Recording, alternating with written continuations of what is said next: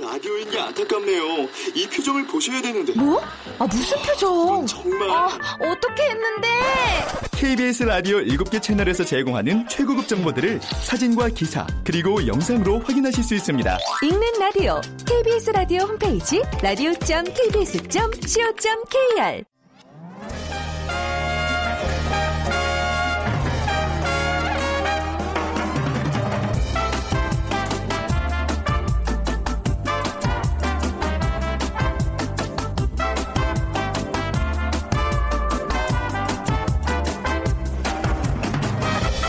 안녕하세요. 빅데이터로 보는 세상 아나운서 최현정입니다. 자, 여러분은 새로운 달 3월 새봄 힘차게 시작하고 계신가요? 시인 정채봉님은요, 떨리는 첫 마음을 이렇게 표현했습니다. 학교에 입학하여 새 책을 앞에 놓고 하루 일과표를 짜던 영롱한 첫 마음으로 공부한다면 사랑하는 사이가 처음 눈을 맞던 날의 떨림으로 계속된다면 첫 출근하는 날 신발끈을 매면서 먹은 마음으로 직장 일을 한다면 이 사람은 그때가 언제이든지 늘 새 마음이기 때문에 바다로 향하는 냇물처럼 날마다 새로우며 깊어지며 넓어진다. 첫 마음이라는 작품의 일부입니다. 낯설고 두렵기도 하지만 처음이라는 말 참 설레는 단어라는 생각이 드는데요. 그리고 늘 처음처럼 살 수 있다면 세상은 지금보다 훨씬 더 아름다워질 수 있지 않을까요? 또 그때가 언제이든지 늘 첫 마음으로 다시 힘차게 시작해 보셨으면 좋겠습니다. 빅데이터로 보는 세상에서는요, 내일 3월 3일 KBS 공사 창립 44주년을 맞아서 공사 창립 기획 빅데이터야 시작을 부탁해를 마련하고 있습니다.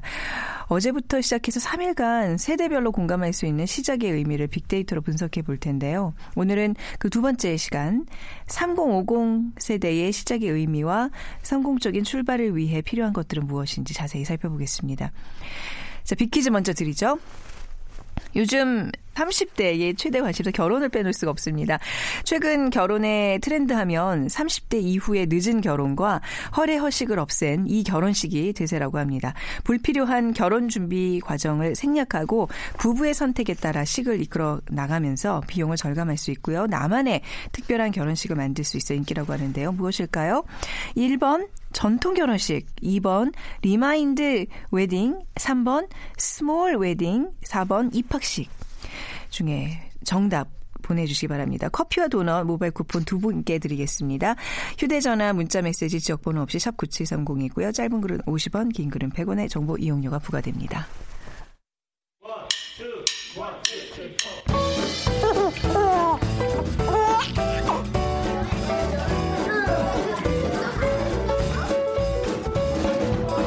공사 창립 기획 빅데이터야 시작을 부탁해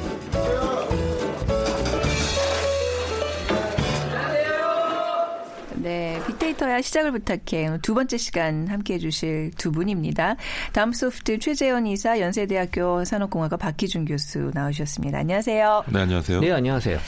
어, 3050 저희가 이제 1020 그다음에 3050 이제 내일은 또 이제 6070 이제 노년의 삶을 얘기할 텐데 지금 우리 인생을 이제는 예전에는 뭐 1막, 2막 나눴지만 이제는 한 세 부류로 나눌 수 있지 않을까요? 한 3막까지 있다면 2막 중간 정도 해당하는 그렇죠? 네, 네. 중장년층이라고 볼 수 있는데요. 네. 그러니까 30대, 50대에서 뭔가 새롭게 경험하고 시작하는 것들 다섯 가지를 뽑아봤는데 네. 어, 말씀하신 결혼도 있었고요. 음. 그리고 이제 육아, 음. 그리고 이제 승진, 그리고 재취업, 그 마지막으로 한 은퇴 준비.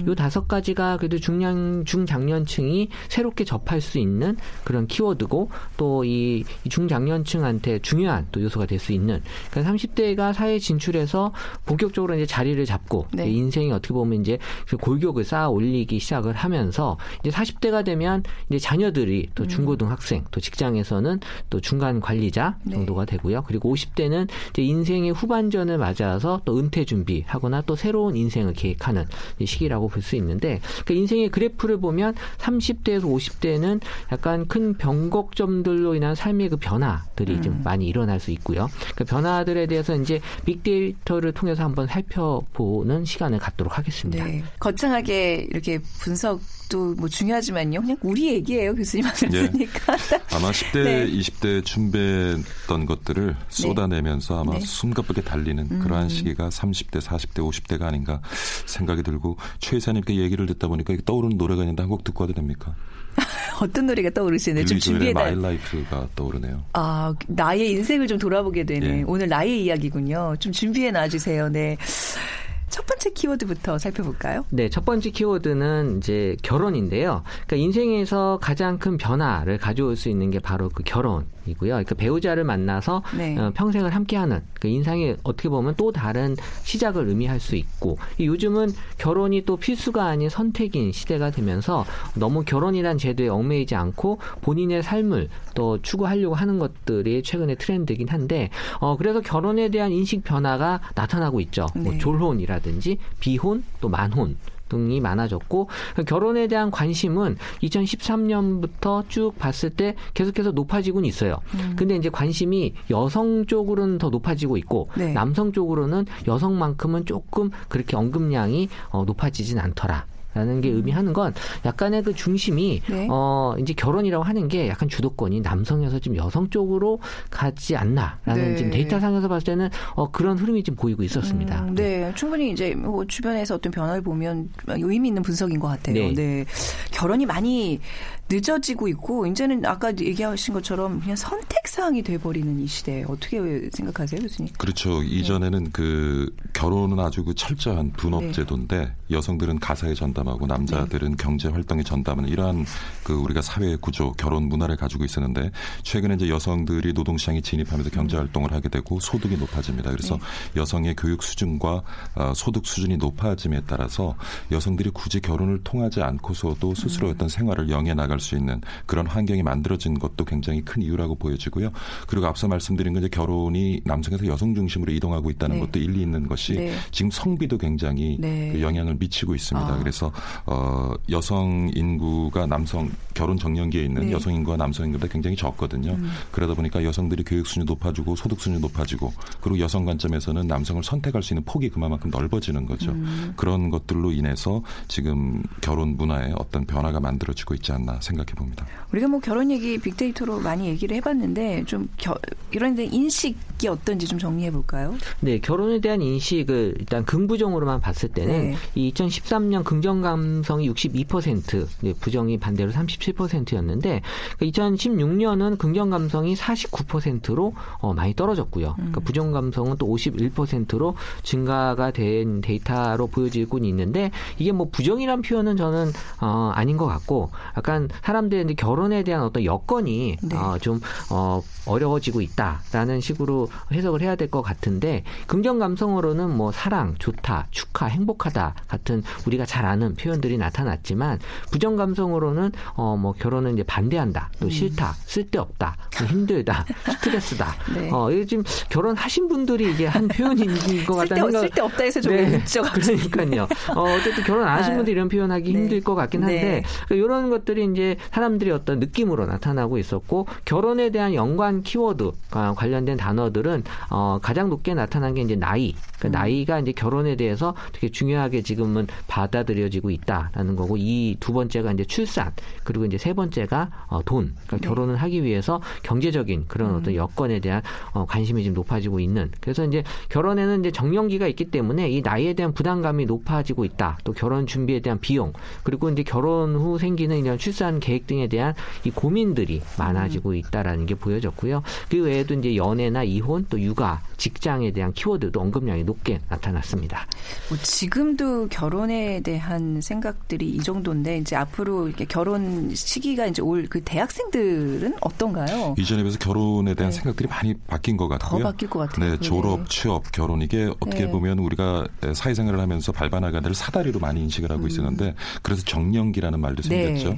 하지만 이제 최근에는 결혼을 필수적인 것보다는 선택적인 것으로 보는 견해가 많이 늘어나는 것 같아요. 그래서 네. 정년기라는 것에 구애받지 않고 음. 어, 인연을 만나면 결혼하겠다라는 학생들이 늘어나는 것 같고요. 그리고 제가 이게 틈이 나서 물어보면 근데 결혼의 전제 조건은 맞벌이인 것 같아요. 어, 이젠 그런가요? 예, 대, 대다수의 어. 학생들이 에, 결혼을 할 때 같이 일을 하고 어. 어, 어떤 경제적인 그러한 부담을 공유하고자 하는 그런 견해들을 많이 가지고 있는 것 같아요. 어, 그러니까 너 얼마 버니?부터 물어봐야 되는 아주 씁쓸한 또 어떤 풍토인 것 같은데요.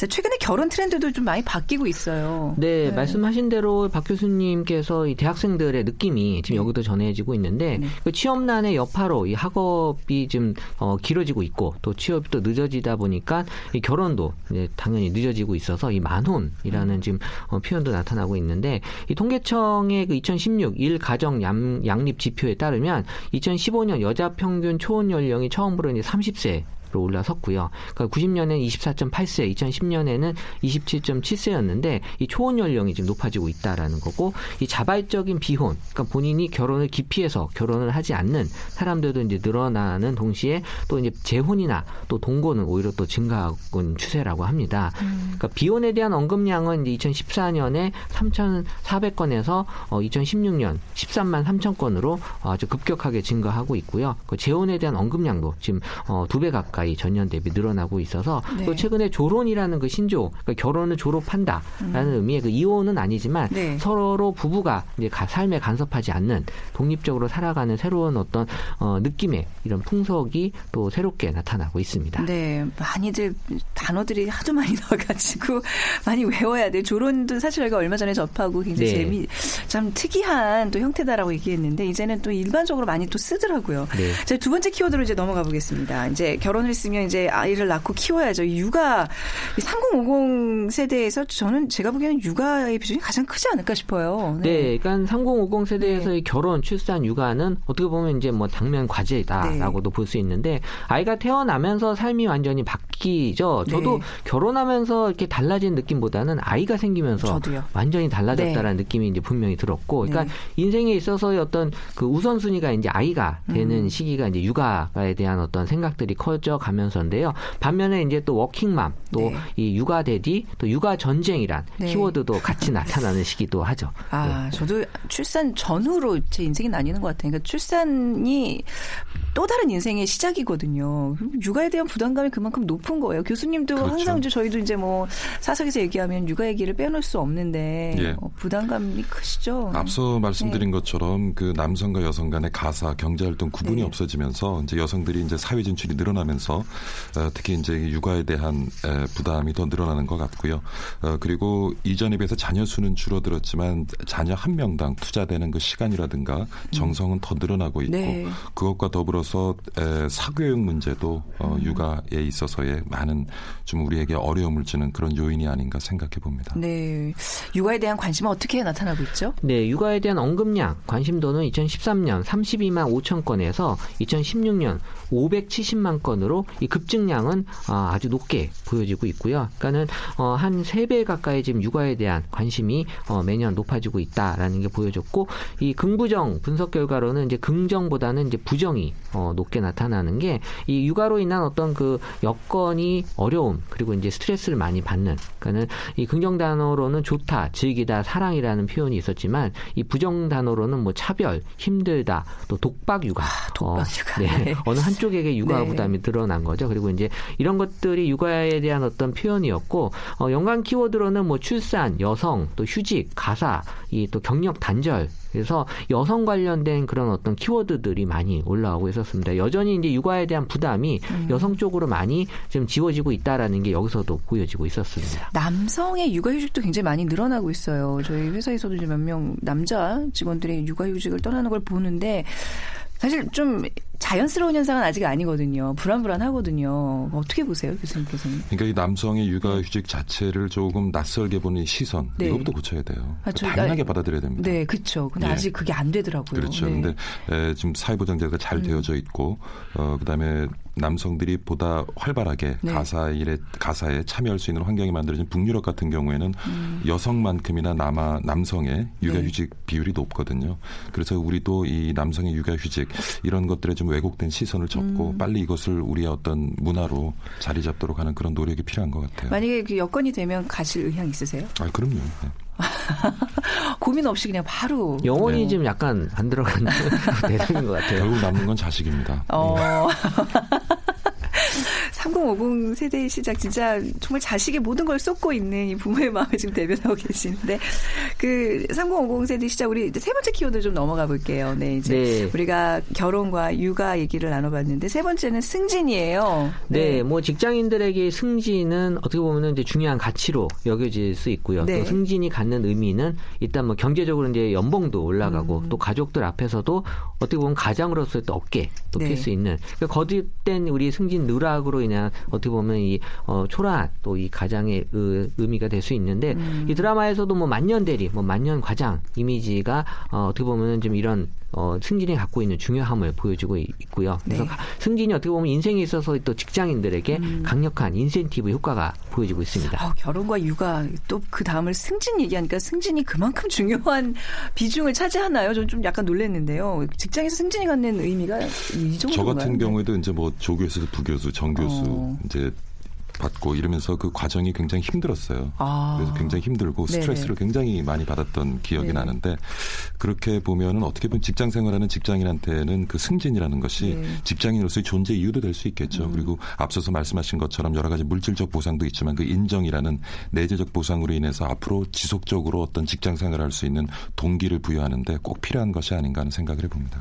승진에 대한 이미지는 어떤가요? 그러니까 승진에 네. 대한 언급량이 2014년 한 20만 건 정도였는데 있는데요. 2016년도 한 26만 건으로 어, 그렇게 관심은 높지만 아주 높게 계속 형성되고 있지는 않았고요. 그러니까 승진에 대한 감성 분석은 이 긍정 감성보다 부정 감성이 더 높게 한 70%로 네. 부정 감성이 나타나고 있는 걸로 봐서는 네. 최근에 이 경기 침체 또 이 조기 퇴직 그러니까 미래에 대한 불안감이 크기 때문에 이 승진에도 부정적인 그런 영향이 지금 보여지고 있다라고 해석이 되는데 실제 승진에 대한 어떤 과열, 과열한 경쟁으로 인해서 직장인들의 그 스트레스도 상당히 높아지고 있고 관련해서 네. 또이 시험을 보거나 또 업무 또 실적에 대한 표현들도 모습도 같이 보여지고 있었습니다. 긍정 감성으로는 뭐 잘한다, 좋다, 축하한다 등이 있었지만 부정 감성으로는 뭐 차별 받았다, 뭐 탈락됐다, 어렵다, 힘들다. 음. 또 승진에 대한 연관 키워드로 또 여자, 또 회사, 능력, 기회 등이 나타나고 있어서 여성들에게도 이 승진에 대한 기회가 또 올바르게 어, 부여되고 있, 어야 된다라는 것들도 보여지고 있었습니다. 뭐 육아도 그렇고 아까 뭐 결혼도 그렇고 다 이게 남녀의 또 문제로도 얘기가 또 풀어지네요. 그렇죠. 네. 승진에도 네. 여전히 우리 사회는 남녀 차별이 존재 한다고 음. 보여지고요.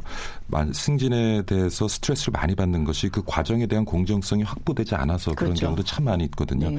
그래서 이제 조직 행동론에 보면 기대 이론이라고 그러는데 음. 노력한 만큼 성과를 만들어낼 수 있고 그다음에 네. 성과를 만들어낸 만큼 평가를 받고 음. 그리고 평가를 받은 만큼 보상받을 수 있는 네. 이 체계가 제대로 잡혀 있고 공정하게 운영이 될때 음. 사실 그 조직 구성원들 뭐 우리 더 크게는 사회 구성원들이 좀 승진에 대한 어떤 스트레스를 덜 받으리라는 생각을 해봅니다. 네, 예측 가능한 나의 그렇죠. 미래가 예측 가능해야지 예. 이게 사실 스트레스가 주는 건데 뭐 직장도 그렇고 정말 더 나아가서 사회 국가 모든 게 예측 불허한 그런 사회가 지금 돼가고 있는 것 같아서 정말 우리의 그 스트레스 지수는 점점 높아만 갑니다. 그래서 이제 직장에서 굉장히 자기 개발에 몰두하는 사람들이 많아지고 있잖아요. 어, 이거는 뭐 안 할 수가 없죠. 네. 지금 뭐 직장인을 대상으로 한 설문조사 결과에서도 직장인의 한 72.7%가 업무 역량 강화를 위해 자기 개발을 한다라고 네. 이제 대답을 했고, 그 회사에 따라서 뭐 승진고시나 이런 것들 때문에 주말엔 독서실에서 찾는 또 음. 특별히 또 과외까지 받는 직장인도 있다고 하니까요. 정말로요. 그러니까 회사를 네. 다니면서 이런 또 뭐 자격증 같은 거 준비하는 사람을 가리켜 이제 샐러던트라는 어. 표현이 있는데요. 그러니까 셀러리맨과 student의 합성어라고 네. 하죠. 네. 자, 3050 세대의 시작에 대해서 얘기 나누고 있습니다. 그럼 여기서 노래 한 곡 듣고 갈게요. 박희준 교수님의 신청곡입니다. 빌리 조엘의 My Life.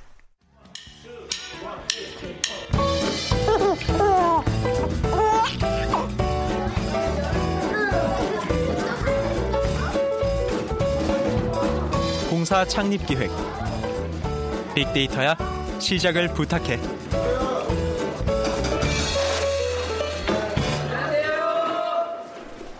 네, 연세대학교 박희준 교수, 다음 소프트 최재원 이사와 함께 빅데이터야 시작을 부탁해 두 번째 시간 하고 있습니다. 자, 빅퀴즈 박 교수님께 부탁드릴게요. 예.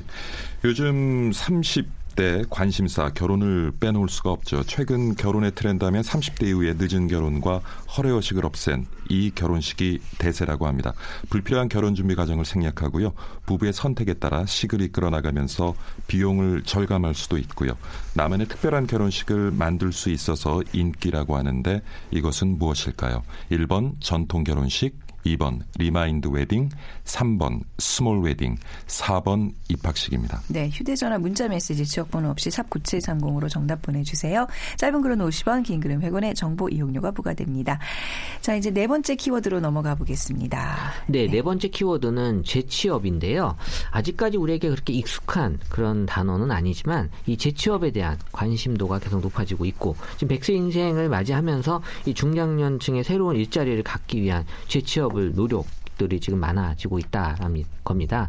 고용노동부 통계에 따르면 평균 퇴직 연령이 2016년 49.1세로 나타나고 있어서 결국 은퇴 후 50년의 인생이 지금 더 남게 되는 건데 이 퇴직은 또 다른 인생의 출발점으로 인식이 되고 있어서 이 제2의 인생을 위한 재취업에 대한 관심도는 날이 갈수록 높아지고 있습니다. 그럼요. 이제 평생 직장 개념도 없고요. 또 이제 오래 살다 보니 이제 뭔가 은퇴 후에 뭔가 해야 된다는 생각도 굉장히 많아지고 있고요. 재취업 그 우리나라에서는 이제 사실 말씀하신 것처럼 이게 이제 보편화되지는 아직 않은 것 같은데 미, 미국에서는 이제 재취업에 대한 분위기는 어떤가요, 교수님? 네, 미국 같은 경우는 아무래도 우리보다는 이제 노동시장의 유연성이 좀 높죠. 네. 그리고 미국에는 그 커뮤니티 칼리지라는 제도가 있어요. 네, 그각 네. 지역마다 이게 2년제 대학인데요. 음. 한국의 2년제 대학과는 조금 틀립니다. 대부분 네. 이제 사회인들이 네. 어떤 그 학위보다는 필요한 분야에서 어떤 지식을 쌓기 위해서 굉장히 저렴한 비용으로 음. 어, 어 수업을 등록하고 네. 수업을 네. 들을 수 있는 그런 제도가 어, 잘 만들어져 있고요. 그래서 어, 재취업에 필요한 여러 가지 음. 기술들이나 지식들을 커뮤니티 칼리지라는 제도를 통해서 많이 얻고 있는 것 같아요. 음, 뭐 재취업 뭐 가장 큰 이유는 이제 경제적인 이유 때이겠죠. 그래서 더 간절함이 있을 텐데 재취업에는 분명히 어려움이 뒤따라요. 가장 큰 어려움 무엇인가요? 그러니까 재취업에 네. 대한 감성 분석 결과 이 네. 긍정보다 부정이 지금 높게 형성이 돼 있기도 한데요. 그러니까 긍정 감성은 뭐 노력 노력한다, 희망한다, 성공이라는 표현이 나타났지만 부정 감성은 이제 실패한다, 또 힘들다, 또 음. 스트레스다 어렵다. 그러니까는 재취업에 대한 어려움이 지금 확실하게 느껴지고 있다라는 건데 이 재취업의 문제는 이 조기 퇴직 후 20년 이상 또 일을 해야 하는 중장년들에게 이 좋은 일자리가 아무래도 음. 좀 찾기가 힘들고 이 장, 중장년층의 재취업 준비도 지금 잘 안 돼 있다라고 이제 분석이 되고 있고요. 그러니까 정경련 중소기업센터가 국내 중소 중견기업 한 천여 곳을 조사한 결과 이 절반이 넘는 기업이 올해 중장년층 채용할 계획이라고 밝혔지만 있지만 이 대부분은 아직 단순 노무직이고 네. 이 사무관리직이나 생산 품질 이 관리직은 약간 좀 어, 적게 어, 지금 수요가 있다고 하네요. 음, 그럼 자연스럽게 재취업 얘기하다 보면 다섯 번째 키워드로 넘어가는 것 같아요. 그러니까 3050 세대의 시작 은퇴 준비가 그 다섯 개 키워드 중에 마지막으로 뽑혔습니다. 네, 이 네. 은퇴 준비는 일단 어, 말 그대로 이제 준비를 해야 되는 그런 이제 과정인데요. 그러니까 중장년층이 이 고령층으로 가기 전에 어떻게 보면 이제 노후를 준비하는 또 하나의 어떤 숙제, 과제를 지금 안고 있다라는 거고 이 성공적인 새 출발을 위한 이 은퇴 준비를 이 서두르는 이들이 많이 늘어나고 있다라는 게 데이터 상에서 보여지고 있었습니다. 네, 아직까지도 은퇴 준비라는 건 좀 뭐 여유가 있어야 할 수 있는 거 아니야?라고 생각하는 분들이 많지 않을까요? 그렇죠. 네. 아무래도 그 팍팍한 삶 속에서 현재도 힘든데 미래를 위해서 어, 준비를 한다는 거 쉽지 않고요. 네. 그리고 한국 사회 가장 큰 문제점은 뭐 앞서도 지적이 됐습니다만은 자녀 교육에 너무나 많은 비용이 투입된다는 아, 것이 맞아요. 많은 분들이 음. 은퇴 후 노후를 준비하는데 어려움을 겪은 가장 큰 요인이 아닌가 생각해 봅니다. 주 이사님 노후를 대비하는 방법은 어떤 게 있을까요? 뭐 일반 사람들은 노후 대비해서 이, 이 방법으로 이제 연금을 가장 많이 생각을 하고 있고요. 또 두 번째가 보험 네. 그리고 이제 세 번째는 역시 일을 해야 된다. 그리고 이제 마지막으로는 이제 집에 대한 그럼 약간 음. 부동산의 어떤 그런 개념으로 좀 표현을 한 것 같은데요. 네. 그러니까 30대 40대는 이제 자녀 교육비 등으로 이제 노후 자금을 마련하지 못하는 지금 현실적으로 어려움이 있는데 50대가 되면서 또 본인의 어떤 은퇴와 이 노후를 준비해야 되는 그런 고민들을 많이 하는 걸로 나타났고 문제는 이런 그 치열한 경쟁 속에서 살아남기 위해서 앞만 보고 지금 달린 이런 30, 40대들이 50대에서 과연 이런 네. 은퇴 준비를 할 수 있을까에 대한 걱정이 음. 많이 지금 보여지고 있었습니다. 네. 오늘 이 3050 세대의 시작 얘기를 들으면서 아마 우리 세 명은 또 해당 사항이 딱 되는 그 세대이기 때문에 생각을 많이 좀 하게 됐는데 요람에서 무덤까지 정말 시작이 연속이에요. 근데 특별히 3050 세대의 키워드가 인생에 굉장히 중요한 그 어떤 단어들을 품고 있지 않나 싶어요. 두 분은 3월을 맞아서 시작에 어떤 키워드가 있으신지 좀 궁금하네요. 네. 사실 뭐 3050 세대를 다 비슷할 거예요. 네. 주어진 역할, 일에 매몰되어서 정말 옆도 돌아보기 힘들 그런 상황이 많죠. 앞만 보고 달리는데 저는 올해 조금 저를 돌아보면서 꿈이라는 걸 한번 제 어, 키워드로 가져가 보고 꿈이요. 싶은 생각을 해봅니다. 어, 그러고 보니 3050 세대에 그꿈 이 없었네요. 예. 꿈. 저기 최준 이사님은요?